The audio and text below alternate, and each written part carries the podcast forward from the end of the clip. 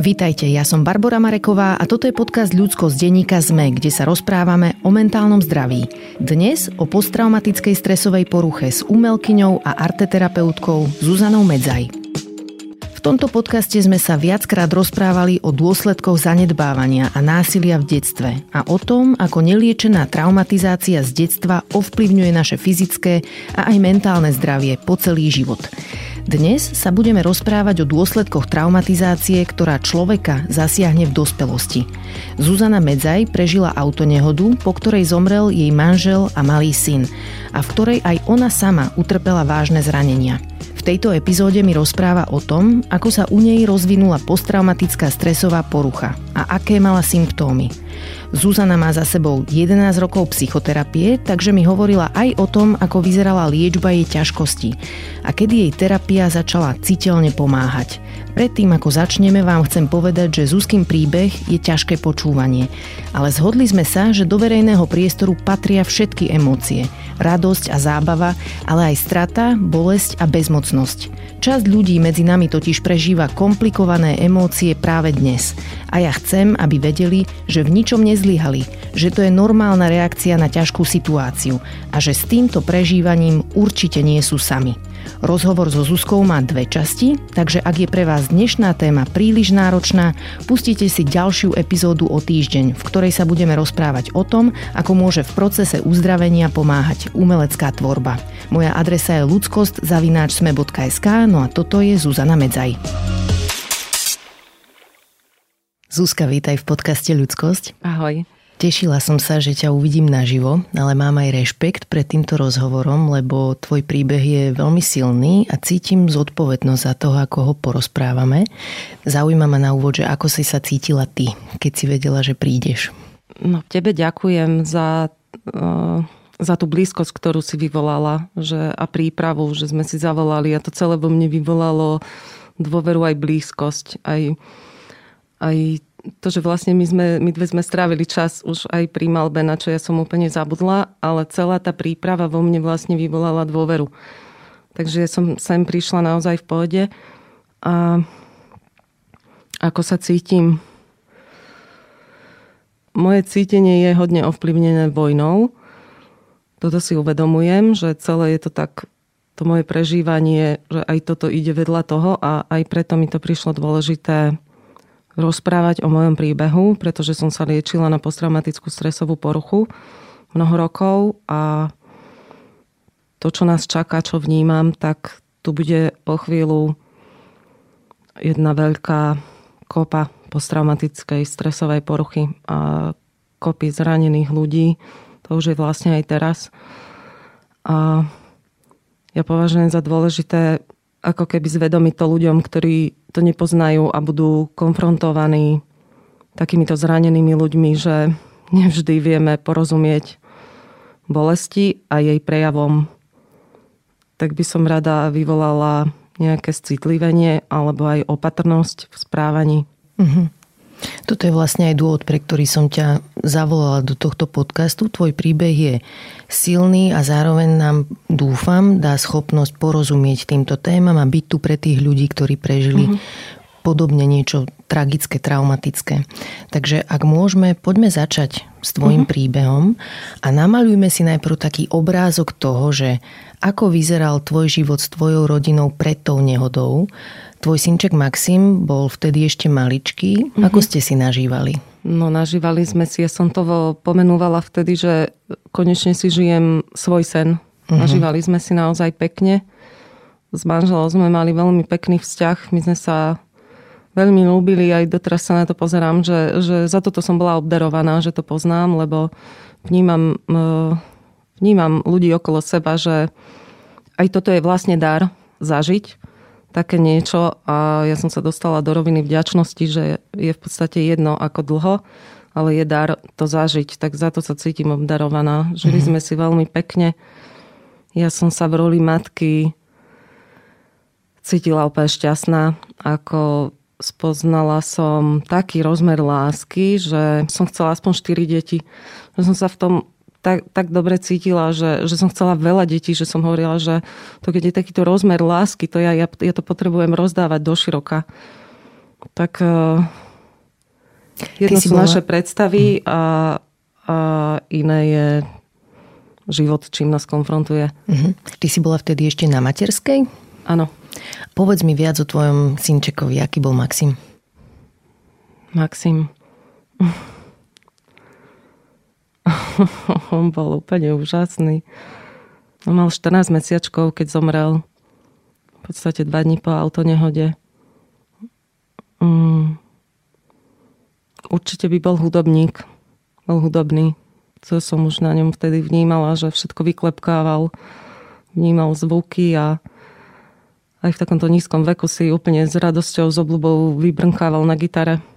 A búchal po hrncoch a proste študoval študoval zvuky a potom, čo mal takú charakteristickú vlastnosť, čo ma úplne uh, udivovalo, alebo som to ľúbila na ňom, že neznášal, neznášal prekážky, keď, nejakú, keď narazil na nejaký plot alebo na niečo a nevedel ďalej pokračovať, tak sa úplne rozčúlil, tak som mu vždy ukázala teda ďalšiu cestu. On bol taký bádateľ a ale tak to si myslím, že je veľa malých detí, že spoznával ten svet a ja ako keby som vtedy s ním spoznávala ten svet, že som zrazu inak žila. Aj som to sama pomenúvala, že, že som to doteraz žila, že toto je to tu a teraz, toto je to práve šťastie, tu sa hrať s kamienkami, chodiť domov špinavá, vyvalaná z piesku. Ehm, my sme žili v Piešťanoch a Piešťany mi teda prišli na, na to obdobie úplne krásne, lebo tam je voda, labute, Um, takže taký, to prostredie mi dovolovalo žiť taký pocit dovolenky. Uh-huh. A tvoj manžel, aký bol Igor? Povedz mi o ňom. Hmm. No, prvé ma nápadne, že blázon. My sme sa vedeli veľa nasmiať spolu. Filozof. On aj študoval filozofiu v Kieve. Takže mne mne ako keby aj táto vojna otvorila e, spomienky, na ktoré som zabudla. Mm. A, a také tie, tie krásne spomienky, že ako keby som si spomenula, že aké to bolo pekné uh, ľúbiť muža. Uh, že, som, že si v podstate hovorím, že, že to chcem znova. Uh, naozaj sme sa vedeli veľa nasmiať, vedel mi dať ľahkosť. Nenormálne dobre varil. Takže náš život bol o chutiach o nekonečných chutiach. A vedeli sme robiť bláznovstva typu, že sme sa v lete zobudili, on na mňa pozrel a hovorí, Zlatinou, urobme si Vianoce.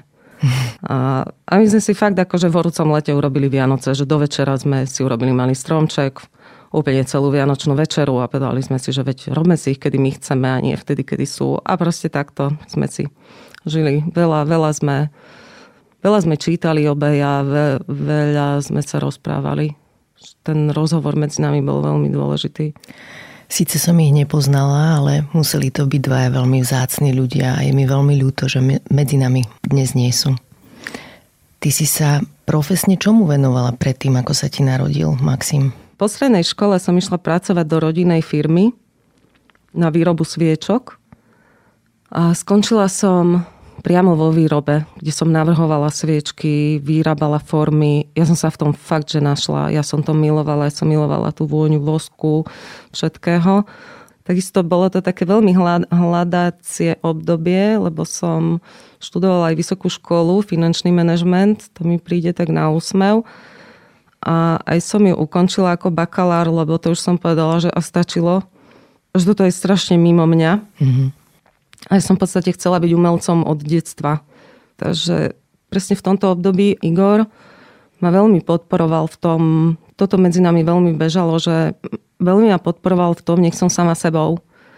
Veľmi to aj chcel a vnímal takéto moje pnutie byť umelcom, ale keď sa pozrieme na to obdobie, tak som bola úplne že celá zviazaná, zakomplexovaná, že to bolo veľmi ťažké. Som aj vedela, že som proste nejako zamotaná, ale nevedela som, odkiaľ budem odmotávať preskakujem riadne asociáciami, ale teda po tej, po tom, čo som si uvedomila, že nepatrím do obchodného sveta a nebolo jednoduché fungovať v rodinnej firme, tak uh, som sa ocitla vďaka jednej žene, čo ma proste videla, bola priateľka s mojím mužom, s Igorom a, a videla, že, že máme byt plný hociakých drobností. Ja som proste sa hľadala, že čo mi sedí, aký materiál. Ja som raz vyrábala zo skla, malovala, čo ja viem, plietla. Proste celý ten byt bol plný hociakých umeleckých predmetov. A ona bola zo sociálnej sféry a oslovila ma, že či tam nechcem vstúpiť, lebo že jej vypadol lektor a toto mne úplne zarezonovalo, že, že ísť do sociálneho sveta. Ako absolútne som nemala reálny pohľad, že do čoho idem, ale to bolo aj dobre, lebo ja si uvedomujem, že veľakrát, e, keď sa mi udialo, že život sám ma do niečoho hodil, tak to bolo super. Na chvíľu som sa pritopila, a, ale naučila som sa v tom potom plávať. Takže toto bolo, toto obdobie považujem za, za fakt také vzácne, uh-huh. tú sociálnu prácu, lebo ja som tam pracovala s postihnutými ľuďmi, týranými ženami, rómami, bývalými väzňami. Zriadzovali sme chránené dielne. Ja som tam na počkanie vymýšľala hociaké výrobky a, a priamo pracovala v teréne s týmito ľuďmi a toto považujem úplne, že to bolo veľmi obohacujúce obdobie. V roku 2007 som mala, sme mali svadbu a chvíľku na to som otehotnila a potom som skončila s touto sociálnou prácou.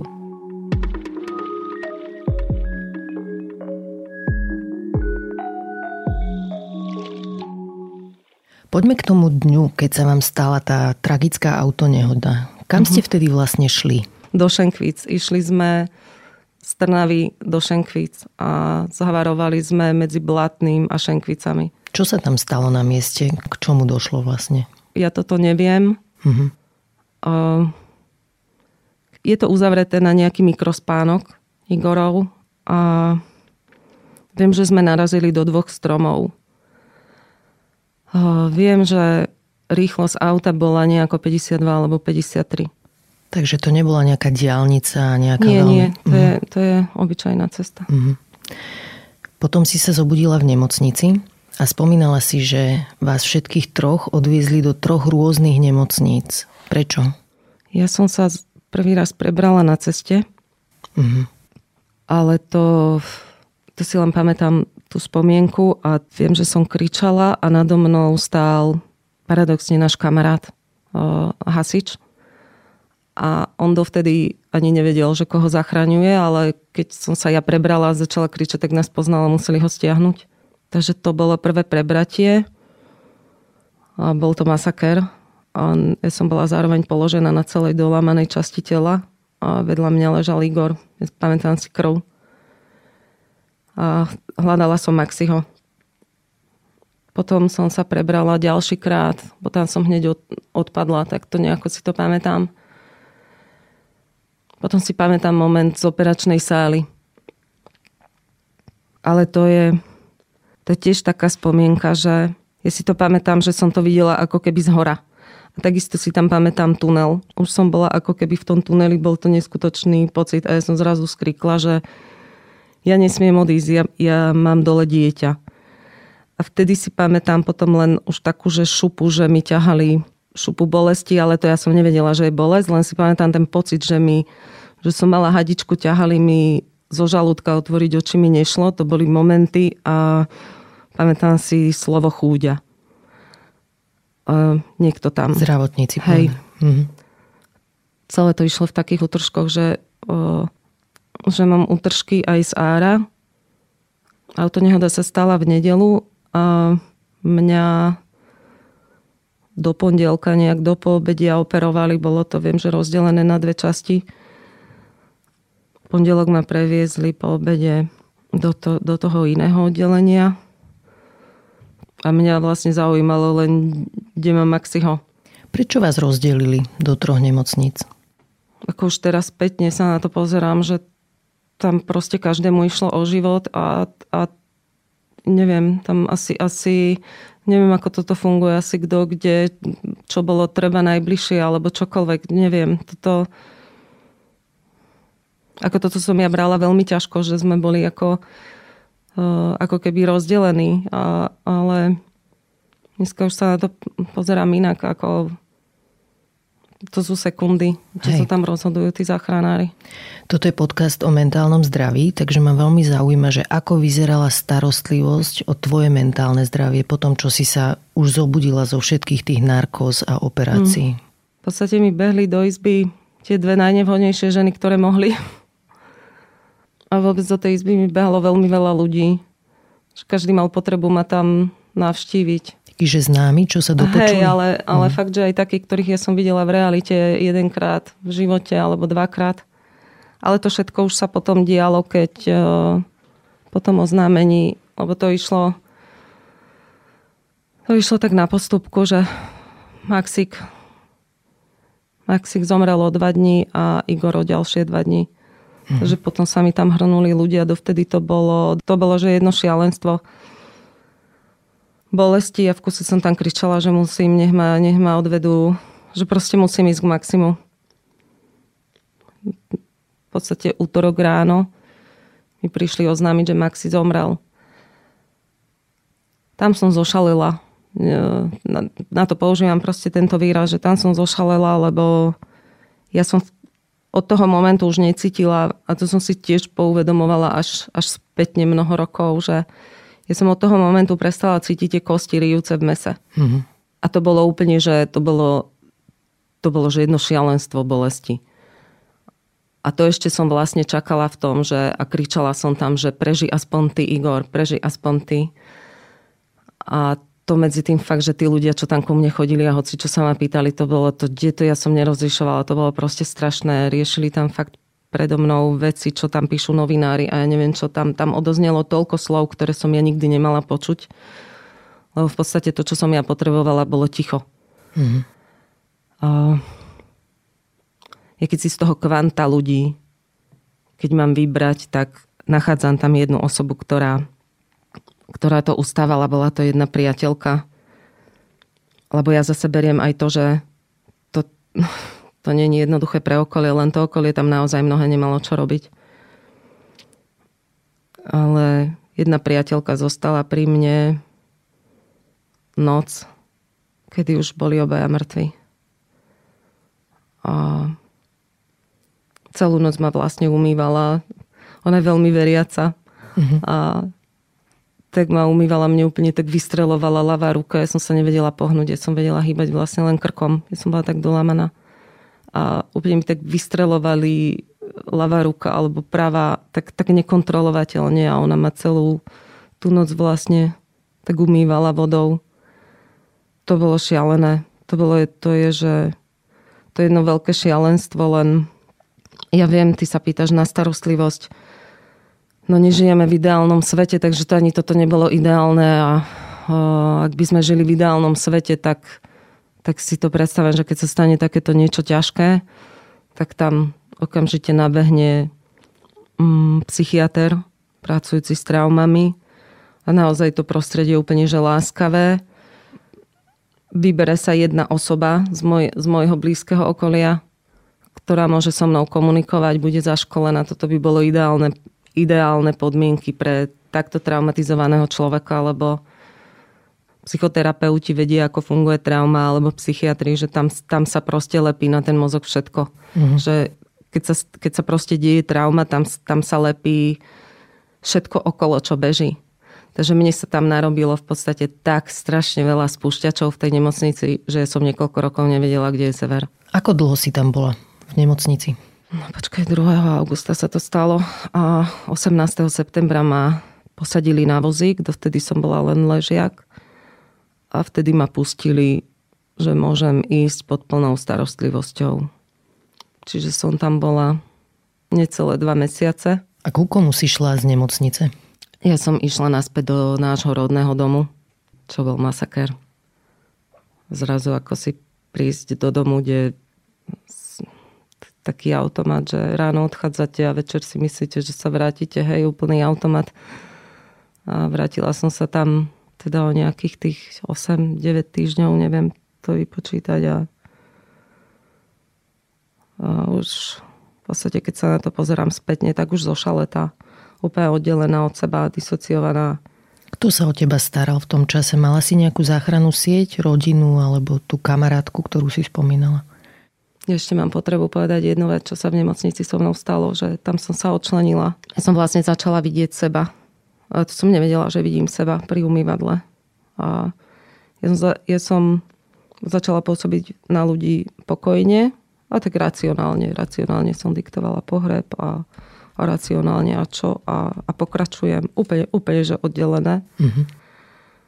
A v podstate tá moja časť pri umývadle jačala, kričala, plakala. A dokonca tam boli momenty, že mi vrcholne liezla na nervy. Som na ňu tak zagánila pohľadom, že buď ticho. Celé to moje vnímanie bolo vlastne, že ono sa okolo mňa niečo dialo, ale ja som, ja som začala žiť tak niečo silné vnútorné, ja som nabrala takú mimorealitu, že keby mi povedali, vieš čo, keď, keď si odrežeš obidve nohy, oni sa vrátia, tak ja si ich odrežem. Že asi, asi takéto myslenie to bolo veľmi som vnímala proste tú svoju odčlenenú časť. Som ju dlhé roky volala tá druhá. Potom som ešte vnímala, si pamätám, že len chcem popísať to vnímanie takéhoto mm-hmm. človeka. Mm-hmm. Potom som vnímala seba ležiacu na posteli a tú plačúcu pri umývadle z hora. Že ako keby ďalšia, tretia časť. Potom som vnímala ako keby ako keby bol Igor a Maxik predo mnou a usmievali sa, hej. A toto, toto trvalo pár dní. Potom mi to zmizlo. Takže necítila som telo. Sem tam som, viem, že cítila strašné šupy v mozgu, v hlave. A mne sa, mne sa vlastne aj hojili, alebo ako to mám pomenovať, ja som nie odborník, krvné zrázeniny Takže to, toto si pamätám, také, že šupy v hlave úplne, že, že neskutočné. V podstate môj život sa zmenil na také, že ležiak, hej. A Kto bol pri tebe vtedy? Keď si, vlastne keď si došla z nemocnice, tak bol niekto s tebou? Lebo ja by som sa o teba bála, hej, po takejto udalosti, nechať ťa samú. Bol niekto pri tebe? bol, veď ja som, uh, ja som nevedela nič. Hej, ja som sa mhm. nevedela ani nakrmiť, ja som nevedela ísť na záchod, ja som vedela hýbať len ľavou rukou. Boli pri mne ľudia, ktorých sme mali pri sebe v podstate pred autonehodou, hej. A hoci ak sa tak striedali a v podstate si rozdelili úlohy už v nemocnici, bolo to na striedačku, obklopili ma aj vtedejší priatelia a nejaké miesto mala tam aj moja pôvodná rodina. Takže každý, koľko, čo nejako vládal, uh-huh. čo bolo jeho maximum.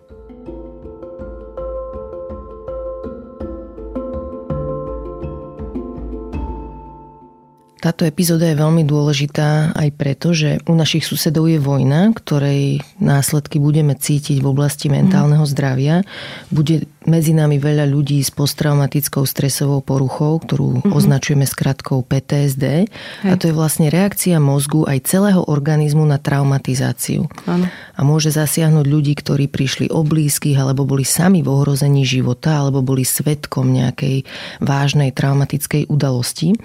A my podľa mňa teraz potrebujeme rozumieť príznakom, aby sme na ne vedeli primerane reagovať. Povedz mi o tvojich príznakoch. Aké príznaky PTSD sa vyskytli u teba potom v tých následných mesiacoch a rokoch uh-huh. po tejto nehode? Nočné mory, flashbacky. Uh-huh. To bol úplný masaker.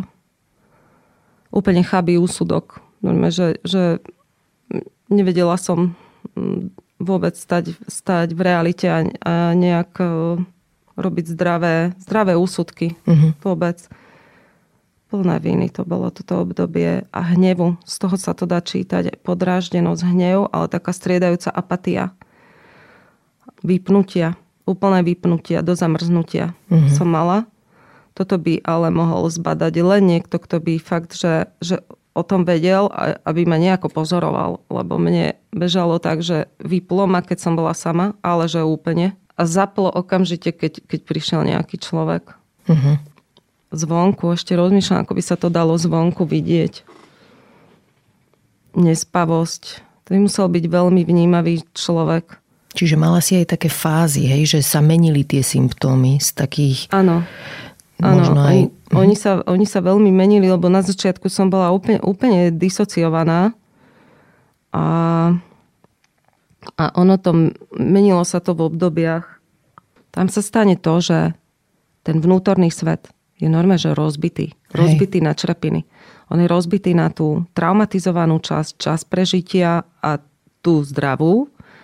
Len pri každej retraumatizácii, ktorých ja som tam mala veľmi veľa, sa to znova rozčlení a znova a znova a znova.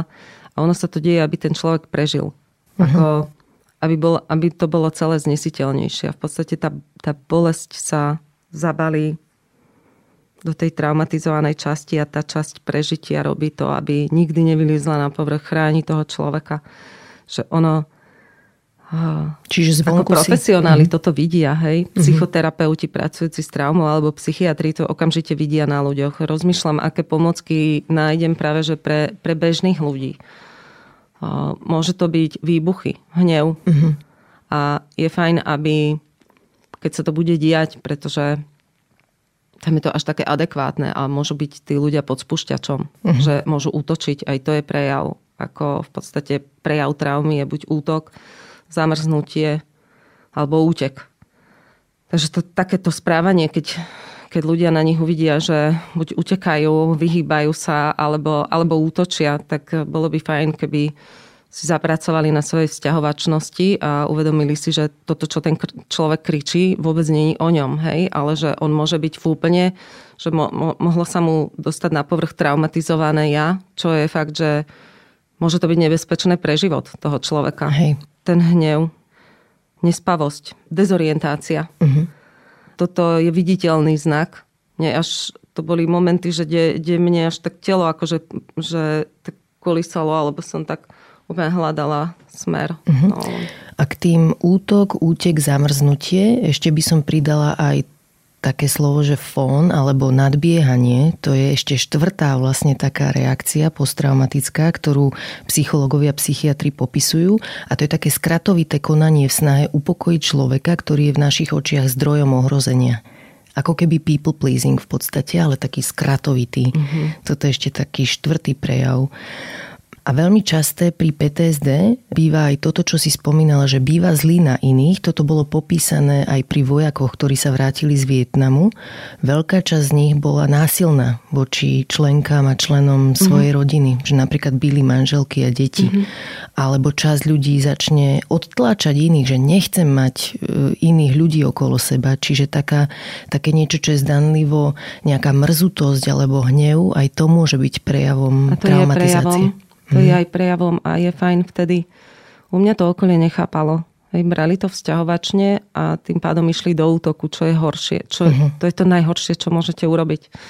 Ten si treba uvedomiť, že, že ten človek môže byť v úplne inom čase, lebo tá traumatizovaná časť to funguje tak, že tá zostane zabalená a ona je zmrznutá v čase. Ona Hej. sa nejako nehýbe a človek ďalej postupuje, hej, že všetky tie ostatné časti sa vyvíjajú, starnú. Uh-huh. Nejako človek teda podľa toho, ktorým smerom ako nejako, či sa lieči, ale, alebo nejako ide, hej, ale keď vyskočí pod spúšťačom tá traumatizovaná časť, to je stále ten istý čas a to sú vlastne, pri mne to bol čas, ktorý mi vyliezal v podstate to na ceste, keď som ležala a potom z nemocnice z toho úvodu, kedy som úplne že kričala, kde mám Maxiho a v podstate som kričala, že musia ma tam zobrať a on to, on to vtedy prežije.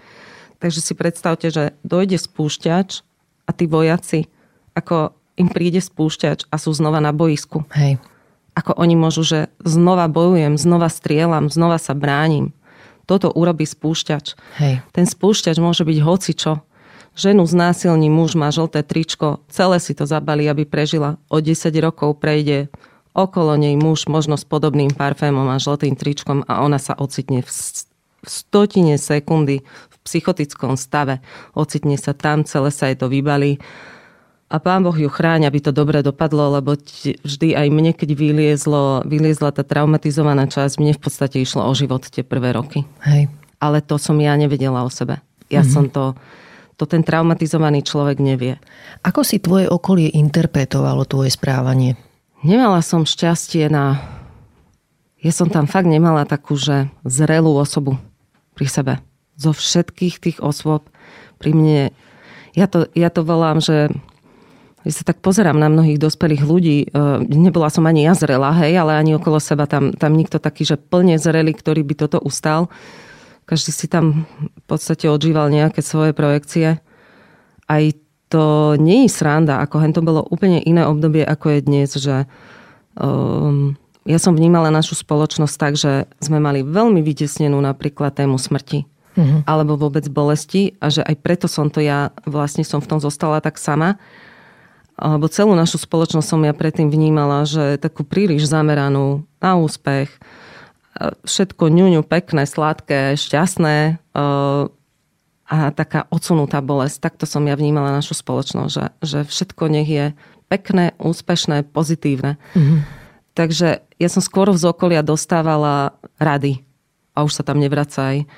Asi stále v minulosti nemala som pri sebe akéhože zrelého človeka, ktorý by ustával tú moju realitu, že takto to ide proste do radu a takto je. Čiže vlastne čím viac útokov som ja mala, alebo takýchto, tak mňa to len uzatváralo. Hej, rozumiem. Uh-huh. Čiže nemala som takého, že zrelého človeka, našla som si ho vo svojej psychiatričke. Ako si sa k nej dostala? Dostala som sa k nej vďaka, vďaka rade mojej priateľky, vynikajúcej. Ona je sama psychoterapeutka. Ale presne tým, že moja priateľka, tak ona predtým nevedela stať. Ako ona pri mne stála, ale ju z toho úplne, že skľúčovalo. A ona mi ju doporučila. Povedala, že jej to príde z toho, ako, ako tých terapeutov poznala, tak proste mi ju vybrala, doporučila ja som jej dôverovala. A najmä ja som potrebovala ja som potrebovala psychiatra. Toto bolo ako dlho po tej nehode, keď si sa dostala k tejto psychiatričke? až v marci 2011 niekde som k nej nastúpila pomaly rok, rok aj pol po autonehode. Opíš mi, ako to vyzeralo, tie prvé stretnutia. Čím si získala tvoju dôveru? Mm, jednak mne absolútne nebolo jasné, že, že čo mi je a čo ma čaká. Ja som len vedela, že to, v čom stojím, je absolútne neznesiteľné. A aj som jej to pomenovala, na to nikdy nezabudnem, že ja nežijem. Úplne skrútená, s priškrteným hlasom som mi povedala, že ja nežijem. A ona mi povedala, že žijete. Len to teraz takto vyzerá. Aj tá cesta k tej psychiatričke bola dlhšia, lebo mne už sa vlastne celý rok diali veci, že mne, mne líhalo telo. Proste mi líhalo. Akože, že zalahlo a triaslo sa a trvalo to aj niekoľko dní. A takto nejako ja som zistovala, že som nie v poriadku a som si prešla vlastne neurológmi, a lekármi a vlastne neurolog povedal, že toto je psychiatrické. Takže, takže to bola tá cesta, že ako som sa k nej dostala. A prvé sedenie bolo, kde sme si vyjasnili vlastne, že čo chcem, čo očakávam. Ja som nevedela, že to, to akože to k nej prišlo nejaké telo, ale v podstate duša rozbitá na, na úplne, že na, na drobno. A nevedela som, že na prvej terapii sa hovorí vlastne, že sa pomenúva zákazka. A ona sa ma opýtala, že čo nechcem, alebo že čo očakávam. Uh-huh. A ja som jej vtedy povedala, že ja chcem cítiť slobodu. Takže to som si zadala riadnu tému. A toto bol úvod. Ešte sme si tam vyjasnili to, že ja som jej povedala, že sa bojím liekov, že nechcem lieky. Že aj teda už som vlastne vedela z prednášky, čo som bola na výcviku arteterapie. Tam som si vypočula, že najnov, o najnovších prístupoch na traumu, na stratu a proste som to tam zachytila len ako údaj a úplne som sa toho chytila, že, že takto to, že keď si to človek prežije v realite celé, takže to je najlepšie, lebo takú informáciu som vtedy mala. Dneska som presvedčená, že sú úplne iné lieky, len ja o tom houbelec viem. Že proste keď sa človeku nasadia lieky a potom ich ho pár rokov vysadí, tak ho ako keby vráti naspäť tam, kde začínal. Mm-hmm. Hej, že t- s takouto informáciou som nastupovala, ale ona, ona to prijala. Povedala mi, že áno, že je to v poriadku, že pôjdem bez liekov, že mi nenasadí. Ja som až o pár rokov zistila, že aj, aj pod týmto celým, pod tým mojim strachom s liekmi bola tiež transgeneračná trauma. Mm-hmm. Ale ona to prijala a začali sme tak, že chodila som k nej trikrát do týždňa, potom postupne dvakrát do týždňa dávkovala to ona, potom postupne to zúžila na týždeň, potom každý druhý. A tak toto oddialovala, až sme skončili v podstate, ja mám k nej odchodených 10 rokov. A už posledné roky to bolo, že raz za mesiac. Začiatok vyzeral tak, že teda na prvom sedení som si ju tak obzerala, že ty, ty máš byť tá, čo ma zachráni. Mi ešte nebolo jasné, že to musím byť ja. Tam je strašne veľa detajlov, ktoré, ktoré potom vlastne ako to prebiehalo, ale ona mi na druhom sedení nakreslila mozog. Lebo ja som si uvedomovala na nejakej linke, že, že, že mám strašne rozbitú pozornosť. Že jej, jej bolo jasné, ako, čo, čo všetko zrovna asi môže so mnou byť. A ona mi na druhom sedení nakreslila mozog a Povedala mi, že čo sa mi tam teda porozdielovalo. Potom tam nakreslila takú veľkú gulu, že toto je, teda najskôr musíme toto pospájať, potom pôjdeme na toto a to je trauma a to uvidíme. Vlastne to netušíme, aké to bude. A prvé týždne som trávila tak, že, že som den, denne mala trénovať veci ako môj, môj mozog, takže že som musela chytať, pretože mne zmizli následnosti, to ešte musím povedať ja som nevedela napríklad, že, že musím stlačiť vypínač, aby sa zažlo svetlo. Ja som sa začala učiť ako keby normálne od začiatku, že som tak pozorovala ľudí. Keď on urobí toto, to urobí to. Hej, že keď vobchám kľúč do dverí, odomknem dvere. Uh-huh. A kopec takýchto súvislostí úplne, uh-huh. že, že zmiznutých. Takže tie prvé týždne terapie vyzerali tak, že som si tak klepkala po nohách a robila cvičenia s ňou a doma niekoľko hodín denne som mala robiť Veci typu, že som spájala predmety s viacerými zmyslami. Takže som chytila pohár, ovoňala ho, ochutnala, pozrela na ňo, pohľadkala, hej, mm-hmm. s korením, to isté, alebo čokoľvek. Len som tak chodila, chytala predmety a prepájala ich viacerými zmyslami, že chytila som koláč, pozrela som sa na ňo, ovoňala som ho, aj som ho ochutnala, že tú danú vec, lebo, lebo to, to vnímanie bolo fakt, že pre okolie môže takýto človek pôsobiť, že čo robí, je to tak, tak niečo, že iracionálne, dokonca aj nezodpovedný. A v podstate ten traumatizovaný človek žije úplne peklo. Uh-huh. Z tých symptómov, ktoré si popísala, je dôležité to, že nejde len o psychické symptómy, ale aj fyzické, že tá trauma vlastne zaťažuje celý organizmus a ten je ako keby neustále v takej pohotovosti, čo zaťažuje ano. aj imunitu ano. a zvyšuje to aj riziko rôznych ochorení, zápalov, infekčných ochorení, riziko bolesti brucha, bolesti hlavy alebo aj srdcovo ochorení. Hej. Ale dôležité je vedieť, že vlastne existujú liečby všetkých týchto symptómov a využíva sa na to aj psychoterapia, aj kognitívno-behaviorálna, aj práca s telom a účinná je aj tzv. EMDR terapia, mm-hmm. čo je skrátka pre Eye Movement Desensitization and Reprocessing. Mm-hmm. A je to metóda, pri ktorej klient v prítomnosti terapeuta sa v myšlienkach vracia k tej traumatickej udalosti uh-huh. a popri tom kmitá očami zo strany ano. na stranu. Niekedy používa sa aj také klepkanie na ruky, na nohy. Uh-huh. A cieľom je vlastne prepojiť hemisféry mozgu prostredníctvom tých fyzických podnetov a pomôcť telu stráviť ten traumatický ano. zážitok, ktorý sa v minulosti nepodarilo uh-huh. človeku spracovať. Ako to ináč počúvate niektorí prvýkrát a znie vám to ako nejaký ezoterický úlet, tak vôbec sa vám nedivím, ale je to vedecky potvrdená metóda, ktorá sa vo svete používa desiatky rokov a odporúčajú aj Svetová zdravotnícká organizácia. Takže ma zaujíma, že v akej fáze tvojho uzdravenia ste využívali túto metódu a ako to vyzeralo u teba? Takto pri mne v žiadnej. Aj keď ona, ona moja psychiatrička používa aj MDR. Uh-huh osobne tú techniku, ja, ja za ňu normálne, že ďakujem a milujem ju, lebo ja, ja to vnímam, ako uľahčuje životy traumatizovaným ľuďom.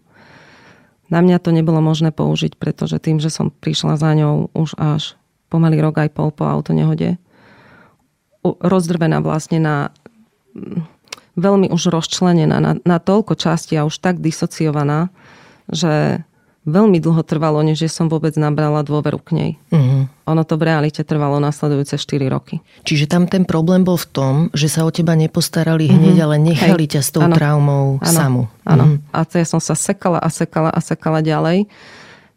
To je vlastne jedno z najdôležitejších vecí, alebo že keď už sa teda človeku stane traumatizovaná udalosť, tak v ideálnom svete, keby ten človek naozaj čo najrychlejšie dostal bezpečné prostredie, čo najbezpečnejšie. Ja to veľmi to vnímam pri tejto téme vojny, že to tak pozorujem, že tým ľuďom želám, aj takých už mám okolo seba, že úplne ich tak hladkáme, pripravujeme to bezpečné prostredie, aby tam nebolo to ďalšie pnutie, že už nech konečne ako si môžu lahnúť. Takže to, toto je strašne dôležité, to bezpečné prostredie po tej traumatickej udalosti. Toto som ja nemala Takže som sa začala drobiť, drobiť, drobiť. A, a 4 roky, 4 roky trvalo, než ja som nejako jej začala dôverovať. Ja mm-hmm. som mala tak narušenú dôveru, že ja som v podstate nedôverovala nikomu. A tak sa proste orientovala nejako vo svete. A vy ste sa teda iba rozprávali na tej terapii, alebo aj niečo, nejaká práca s telom tam bola?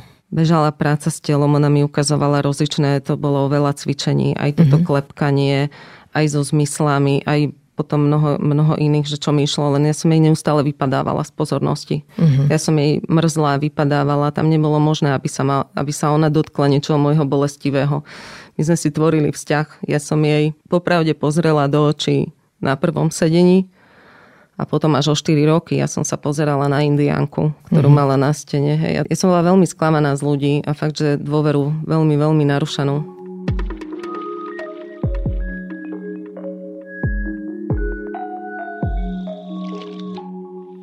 Spomínala si mi aj, že alkohol si skúšala uh-huh. ako formu nejakého takého utlmenia pocitov, alebo čo to bolo u teba? Prečo podľa teba si mala mm, chuť piť? Vždy je tam závislostná časť pri tejto traume. Tam je napríklad, že vyhýbanie, kontrola, všetko treba mať pod kontrolou. Hej, tá časť prežitia robí to, aby sa ten človek ani za nič ne, nedotkol toho bolestivého, aby to nikdy nevyliezlo na povrch, tá traumatizovaná časť, oni fungujú ako, ako horúca platňa, že nikdy, nikdy ti už nebude ublížené. Uh-huh. Nikto ti už nikdy neublíži. Ja to koľkokrát pri spúšťači počula v hlase, ako keby, že už ti nikto neublíži. A ja som išla do útoku, lebo som mala pocit, že mám pred sebou nepriateľa toto to vyhýbanie a kontrola, to kontrolné okienko, to je, to je, to je vlastne na, na, na takú, že obyčajná ľahkosť prežívania. To traumatizovaný človek nepozná. To, to je, že jedno napnutie, to je, že v kuse je telo pod stresom, ale že v kuse. A tak tam be- začne bežať kompenzácia, uh-huh. plná závislosti. No a u mňa, ja som spätne aj rada, že to bolo víno, lebo to mohlo byť hoci čo, hej. hej. Ako ani by som sa inak nedivila. Som rada normálne spätne, že, že som mala strach na lieky, lebo ja keby, že nemám, ja skončím na drogách. Uh-huh. To, je, to bola taká bolesť. A, a tie závislosti pomáhajú utlmiť. Ako keby, fakt, fakt že utlmiť. Ale, ale závislosti bežali mne hociaké. Aj v kuse, že som pracovala. Uh-huh. Napríklad uh, s traumatikou je vlastne narodených veľmi veľa umelcov alebo aj vedcov. Uh-huh. Veľmi veľa. Lebo to vás vrhne, že to je, že robiť, robiť, robiť, robiť, lebo každé zastavenie znamenalo taký kontakt s taký realitou. kontakt s realitou, v ktorej, uh-huh. v ktorej sa nedalo stáť. To bola tak, tak nechutná úzkosť. Ja som mala obdobie, kedy som odpadávala na úzkosť, kedy som sa dobracala z úzkosti. Úplne sa mi točil svet a to zostať s týmto v kontakte, to bol jeden masaker. Takže, takže tam tie, tie závislosti Jo, na tému závislosti a úplne ďakujem za celoživotnú prácu Gáborovi Matemu. Uh-huh. A... To sme tu viackrát spomínali v podcaste. Ve, ve, hej. On je tiež jedným z mužov, ktorí ma zachránili vlastne uh-huh. svojim Čiže životným dielom. jeho knihy. Hej? Áno, aj, uh-huh. aj knihy, aj videá. A... Ktoré napríklad? Povedz nejakú knihu, ktorá ti pomohla od neho. Mne veľmi pomohla kniha... In the Realm of Hungry Ghosts je jedna taká, čo je o závislostiach. To mám napísané.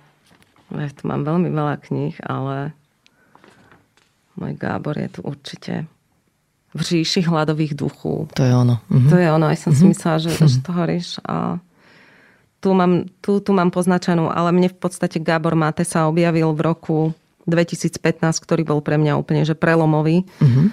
O, v čom? prelomový v tom, že či prežijem alebo neprežijem. Uh-huh. Lebo do, do toho roku som v podstate rozvíjala alebo stála viac, ja to volám, že v temnote rozvíjala závislosti a, a v podstate som sa, ja som sa nebala smrti, ja som sa bála života. Rok 2015 bol pre mňa úplne rozhodujúci, že či, či to otočím alebo neotočím. A čo sa vtedy stalo? Čo bol ten zlom konkrétny? Zlom bol ten, že som odišla od svojej pôvodnej rodiny. Že som chápala, že strašne veľa vecí tam nehrá. A uvedomovala som si, že som na tom zle, ale nevedela som ešte ako. Som mala veľmi roztočené, veľmi roztočené aj úplne, že to, to bolo obdobie, ktoré ja volám, že kúpala som sa v pocite krivdy úplne, v pocite viny úplne, ale už tým, že tam bežali tie terapie, a ja som neustále malovala a pre mňa bolo malovanie vlastne prostriedkom liečby. Mm-hmm. Mhm. toto moja psychiatrička načítala na začiatku. Že u mňa pôjde jeden jediný nástroj, na to, jak som úplne že disociovaná, že u mňa to proste môže potiecť jedine umením. Mm-hmm. Iné nebolo. Takže ja som sa, ona sa, nie že ja s ňou, ona sa so mňou rozprávala cez obrazy. Čo malujem, ako malujem, aký proces. Uh-huh. Ona cez to mala informácie. Ešte by som chcela pomenovať aj emóciu smútku, lebo tu my vnímame v našej kultúre ako niečo negatívne. Smútok, uh-huh. hej, že nebuď smutná, je to za nami. Hej. Ale smútenie nie je vždy patológia. Niekedy to je niečo pozitívne, niekedy je to dokonca víťazstvo. Najmä no, vtedy, jasné. ak sme neboli schopní ho cítiť v čase, keď to bolo na mieste, keď to bolo úplne adekvátne danej situácii. No jasné. Povedz mi o tomto, že aký bol ten proces u teba. Ten smútok asi nebola emócia, ktorú si cítila bezprostredne mm. po nehode, ale asi to prišli, prišlo až niekedy neskôr. Povedz Hej, mi o tom. Len, to je zase ako keby, že iná téma, lebo jedno je posttraumatická stresová porucha, mm-hmm. kde ma spúšťače vracali naspäť, ako keby na cestu do nemocnice. A smútok ako keby iná kapitola, ktorá bežala popri tom, mm-hmm. že 2015-16 začal bežať aj smútok. Ako smútok je nenormálne potrebná emócia na ukončenie, na akékoľvek ukončenie. Ako každá emócia je veľmi dôležitá. My všetky emócie potrebujeme, ako my, len ako aj úzkosť je potrebná, aj každá jedna. Oni proste sú, rastú, sú a každá má, každá má veľmi dôležité, dôležité miesto. Takže hej, u mňa bolo potrebné spustiť smútok, len smútok bolo o strate o, o strate synčeka, o strate muža. Uh-huh. A teda ja som žila v, tak, v niečom, čo sa volá, že odložený smútok. Začala Rozumiem. som až po pár rokov. Aj, aj to robilo ešte u mňa tie zosilnené disociácie. Odložený uh-huh. smútok toto urobí. A tiež akože ruka hore. Ja som, ja som odfungovala v podstate v euforii dosť, ako tie prvé roky. Že buď to bola euforia, alebo depresia, alebo, depresia, alebo úplné vypnutie. A tá eufória je v podstate opak bolesti, ako keby protipol. Ja som sa vedela normálne, že zabávať, inak táto moja vlastnosť ma aj, zároveň aj zachránila, si myslím, že, že som sa vedela zabávať, ruka hore, zatancovať, ale to bola, že eufória. Mm-hmm. Dobre, a kedy si mala pocit v tom celom procese, že tvoj stav sa zlepšuje. Bolo to niekedy po tom zlome, ktorý si spomínala? Kedy už to začalo naberať nejaké kontúry? Také, že si už začala aj vidieť zmysel v živote uh-huh. a prestala uh-huh. si sa báť toho, že Hej. vlastne máš ďalej žiť a čaká ťa potenciálne Takto, dlhý život. Ten zlom nastal, to ja si úplne pamätám, že, že ja som si v tom roku 2015 uvedomovala, že, že je zle, ale vo mne vlastne už ako keby narastala chuť žiť som na, na skupinovke, kam som chodila, zároveň okrem svoj, svojej psychoterapie individuálnej som chodila aj na skupinové stretnutia. Tiež ich viedla moja psychiatrička. Tam som povedala, že ja sa cítim, že neviem, čo robím, ale cítim sa ako prišľapnutý červík, ktorý má polku tela zosknutú na zemi a točí sa s tým zvyškom do kolečka a stále do kolečka a, a nič iné. A už je tak unavený, že už sa ani nevládze točiť. A terapeutka mi povedala, taká druhá, alebo boli dve, že zomieram. Že zomieram, lebo som sa tak rozhodla. A že musím konečne pochopiť, že moja mozaika života má navždy dve prázdne miesta. A ja keď to nepochopím a budem ju tam stále chcieť vobchať nejaké skladačky a niečím to zapchať a nenechám tiecť smútok cez cez to voľné miesto, že to voľné miesto má obrovský význam, tak to proste nikdy neuvoľním. Takisto mi povedala, že nikto mi nepomôže s tou mojou bolesťou. Toto bola pre mňa zlá informácia, bolestivá, nepredstaviteľná, čo ma čaká. Len ja som si uvedomovala, že, že musím niečo zmeniť. Mne nebolo celkom jasné, že čo. A, a zase, že čo ma čaká. Ja som naozaj do roku 2015 hľadala výhybky ako sa toho nedotknúť. A tam to prekrývali závislosti. Malba, malba u mňa bola aj rovina závislosti v kuse. V kuse, v kuse malovať a byť obklopená materiálmi. Proste pre mňa bolo podstatné, že musím mať materiály. Uh-huh. A ja som v tej malbe mala ako keby viacero rozmerov. Ja som tam mala aj, ono sa to menilo na obdobia, lebo mne keď to chcel náhodou niekto zobrať, ja som reagovala veľmi agresívne. Ja som až po, po rokoch pochopila, že v tom mám ako keby aj Maxiho. A, lebo on sa mi sníval po auto nehode a ukazoval mi ako keby prázdne miesta. A, a ja som mu malovala nebo. Takže som reagovala normálne ako, že ktokoľvek, kto mi udrel do umenia, že prestan to robiť za radca a ja neviem čo, tak ja som reagovala normálne ako beznáme vedica. Takže tam tie závislosti vedia mať rozličné formy. Tak ako Gábor Mate, ktorého, spomi- ktorého som spomenula, ja som jeho video objavila práve v tom roku 2015, také prelomové a od toho momentu som ho začala čítať. To video je moc závislosti a závislosť na moci. Je to také 16-minútové video, ktoré mnohým ľuďom už zmenilo život, komu, komu som ho poposovala takisto ako mne. Dobre, a ak sa človeku podarí uzdraviť z PTSD, tak nastáva taký efekt, ktorý psychiatri volajú, že posttraumatický rast taký nejaký hlboký, zmysluplný proces, v ktorom sa dejú posuny v našom uvažovaní, v tom, ako vnímame seba a iných mm-hmm. ľudí, aké máme vzťahy, hodnoty. Ty si toto zažila? Máš pocit? Mm-hmm. Ja som ani, ani vidíš, ja som si to takto nepomenovala, že PTSD, keďže ja mám v tom balíku to smútenie. Ja som si to pomenovala, že som dala zmysel svojmu utrpeniu. A zároveň sa na to svoje vlastné utrpenie dnes pozerám ako na, na dar. To malo také fázy, čo, čo sa tu ani nedá všetko zhrnúť, že som sa cez to utrpenie spoznala ja v podstate dnes s odstupom času sa pozerám na svoju posttraumatickú stresovú poruchu ako na dar. Ono, môže to znieť, ale tak áno, môže to znieť hoci ako poslucháčom, ale mne to vlastne veľmi veľa dalo. Je tým, že tak dlho bežala posttraumatická stresová porucha, u mňa mala potom prejaví sa tak akože zredla na každé leto. Ja som si každé leto odžívala na novo a na novo a na novo tú autonehodu. Uh-huh. A ešte to bolo 12 krát. Ja som ešte doteraz vlastne nemala, že kvalitné leto, ale akurát toto posledné už bolo fakt, že slabúčké a aj tak to bol masaker, ale už som to celé akože že vnímala. Ale tým, že tá posttraumatická stresová porucha trvala tak dlho, my sme vyriešili s mojou psychiatričkou všetko možné ostatné. že ja to dnes hovorím, že ja mám jednu mamu, ktorá ma porodila, dala život a druhú mamu, ktorá ma naučila žiť. Ako, ako dnes žiješ? V čom vidíš dneska zmysel svojho života? Kvôli čomu žiješ dnes? Kvôli životu samému. Veľmi ľúbim život, veľmi ľúbim to, že som umelec. To, toto úplne milujem. Ja milujem tvoriť a potom si viem úplne užiť také drobnosti. Že také drobné pocity šťastia, to je... Ale mne práve to príde šťastie. Že sa budem tešiť z počasia alebo z toho, že stretnem kamaráta a užijeme si to. Deti, kamarátov, čokoľvek, to úplne inú kvalitu prežívania žijem a vzácnosti. Ako ten, ja by som povedala, že aj aj posttraumatická stresová porucha, ale aj u mňa stred so smrťou uh-huh. mi dal iné prežívanie života. Ako u mňa to bolo veľmi ťažko, som ja vystupovala z role obete. Veľmi ťažko. A vôbec našla také to, že vôbec že doliečila takého aj zároveň aj toho svojho tyrana vnútorného, ale úplne inú kvalitu života žijem. Úplne inak si vážim život.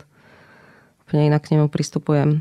A teda keď som si myslela pred rokmi, že najvyššie štádium je sloboda, pocit slobody, veľmi som išla po tomto pocite a to bola tiež taká ďalšia kniha, ktorá, ktorá mne veľmi pomohla. Bolo napriek všetkému povedať životu áno od Viktora Frankla. Ja som v podstate túto jeho slobodu chcela dosiahnuť. On v tej knihe má takú vetu, že he who has a why to live for can bear with almost anyhow. Že človek, ktorý má prečo žiť, vydrží takmer čokoľvek. Áno. Cítiš to tak aj ty? Áno, áno, áno. Tuto, on tam má viac takýchto vied. Podstate nezainteresovaní, len aby vedeli, že je to svetovo uznávaný psychoterapeut, ktorý prežil holokaust. Aj psychiatr, neurolog, mm-hmm. myslím, hej. filozof. Áno, to je veľa. Autor, tá. hej. Je, takže jeho knihy mi tiež veľmi pomohli a pri ňom aj, aj ma veľmi dočala, aj som tú jeho knihu čítala naozaj, že v hlbokej depresie som si vtedy povedala, že keď toto píše muž, ktorý si zažil ako koncentračný tábor uh-huh. a v podstate zažil horšie ako ja, tak, tak ja to musím dať. Že, že, normálne, že bol pre mňa obrovskou motiváciou. Len potom vlastne z tej pocity, vnú, pocitu vnútornej slobody som sa dostala ešte ako keby do pocitu vďačnosti. Že som dnes že vďačná Vďačná za to, aký vzťah som zažila. Vďačná za to, že som bola mama 14 mesiacov svojmu maximu. Vďačná dokonca za to, za ten celý proces tej mojej bolesti, ktorú vidím, lebo u mňa teda naozaj tiekla cez tvorbu mojich obrazov. Mne to dnes príde ako jeden zázrak. To, uh-huh. že mhm. som to ustála, to, ako sa to skladalo, to, koľko, koľko nepochopení vlastne v tom s okolím. Celé mi to príde ako zázrak a, a aj to, že som sa stala sama sebou, to mi príde také veľmi dôležité. Uh-huh. My budeme v tomto rozhovore ešte pokračovať uh-huh. v ďalšej časti, ale povedz mi ešte na záver, že aká bola v tom celom procese pre teba úloha vzdelávania sa? Spomínaš tu nejaké knihy. Uh-huh. Ktoré knihy mali pre teba význam a pomohli ti rozumieť tomu, čím si prechádzaš a ako to máš? Vzdelávanie bolo pre mňa veľmi dôležité, pretože traumatizovaný človek má seknuté teda okrem toho, že je rozbitý na črepiny, ale rozbije ho ako keby na pravú ľavú polovicu, práva nevie, čo robí ľava a rozsekne mu potom to vertikálne. Uh-huh. Rozsekne mu hrdlo, srdce, brucho, sexualitu. Ja som nevedela rozprávať. Ja som sa nevedela opýtať. Ja som nevedela poprosiť o pomoc. I tak som všetko hľadala v tichu v knihách. Že pre mňa malo štúdium obrovský význam, že keď som niečo našla, som hľadala, že čo sa to so mnou deje. Takže začala som cez knihy komunikovať s tou mojou psychiatričkou, že som proste prišla s knihou a ja, že toto sa mi deje, tu som to našla. Jej to bolo jasné, hej, od začiatku, ale vlastne mne to, vytváralo mi to kontakt. Uh-huh. Povedz tri knihy, ktoré ti pomohli najviac. Už som tu spomenula Viktora Frankla. Čokoľvek od neho si vyberte. Čokoľvek od Gábora Mateho. Normálne, že čokoľvek. Uh-huh. Či, či či knihu alebo, alebo video. Čo sa týka traumy, a tých kníh je veľa, čo som načítala, ale ja som sa veľmi našla v takom tom pomenovaní toho štiepenia, aj to, ako som to žila, trauma a rodinné konstelácie od Franca Ruperta. Ďakujem ti za túto časť nášho rozhovoru. V tej budúcej rozoberieme, akú úlohu mala v tvojom uzdravení arteterapia. Uh-huh a rozoberieme aj ďalšie veci, ktoré si o sebe mm-hmm. objavila počas tých rokov mm-hmm. v terapii. Toto bola Zuzana Medzaj. Ďakujem. Ďakujem, že ste počúvali podcast Ľudskosť o vplyve rodiny a spoločnosti na mentálne zdravie teším sa na vás o týždeň. Nová epizóda vychádza každý štvrtok a nájdete ju v podcastových aplikáciách Apple, Google, Spotify alebo aj na stránke sme.sk. Ak sa vám podcast páči, šupnite nám 5 hviezdičiek, pomôžete nám tým dostať ho k viac ľuďom. Na výrobe tejto epizódy som spolupracovala s Nikolou Šulikovou Bajánovou a moje meno je Barbara Mareková. Ak mi chcete napísať, budem sa tešiť. Moja adresa je ľudskost zavináč sme.sk. No a vidíme sa aj v podcastovom klube Deníka Zme na Facebooku. Strácate sa v množstve slovenských či zahraničných podcastov a premýšľate, ktoré skutočne stoja za váš čas? Pomôžeme vám. Pripravili sme pre vás podcastový výber denníka Sme, v ktorom zverejňujeme zaujímavé slovenské podcasty a minisérie a hovoríme aj o našich typoch, ktoré by vám z podcastového sveta nemali ujsť. Začnite odoberať feed Sme výber vo vašej obľúbenej podcastovej aplikácii a majte kvalitný podcast vždy po ruke.